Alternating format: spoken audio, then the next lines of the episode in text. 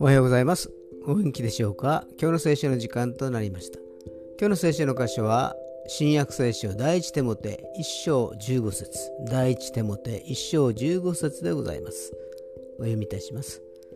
キリストイエスは罪人を救うためにこの世に来られたという言葉は誠でありそのまま受け入れるに値するのです私はその罪人の頭ですアーメン自分が罪人であると自覚する人認める人は幸いな人ですその人はよくイエス様の愛がわかるしその罪人である私のためにイエス様が十字架にかけられたということをよく感じられるからです。